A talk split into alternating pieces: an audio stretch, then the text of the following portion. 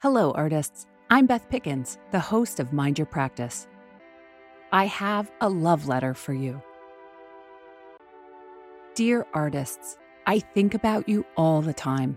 I wonder how you're doing and what your weeks are like. Where and how you steal away time and focus for yourself.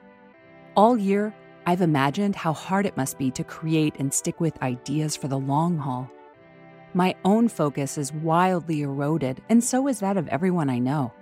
I'm impressed every time you pick up your project.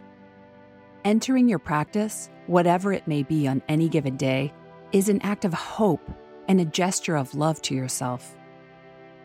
Then, when you share your work outwardly, you're making a generous offering, giving something of yourself to the rest of us. We who need it so badly.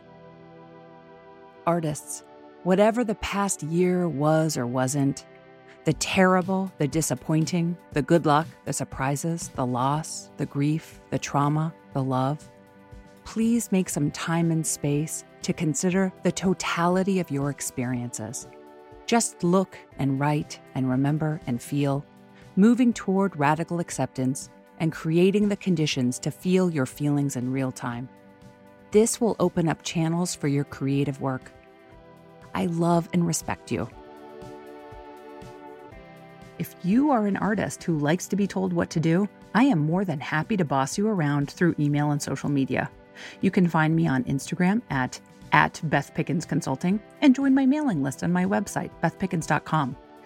And you should definitely join my homework club, where you'll get workshops, homework, and extra credit, all for $15 a month. You can join through mindyourpractice.com.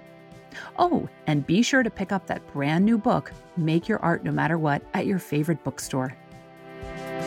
Mind your practice.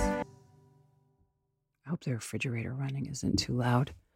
Where's it running to? Okay.